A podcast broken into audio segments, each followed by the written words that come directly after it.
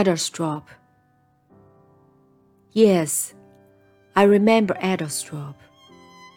The name, because one afternoon of heat, the express train drew up there unwontedly. It was late June. The steam hissed. Someone cleared his throat. No one left, and no one came on the bare platform.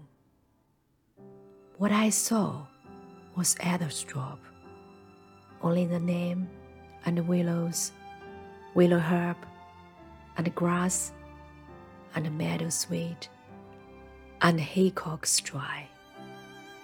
No it less still and lonely fair than the high cloudlets in the sky.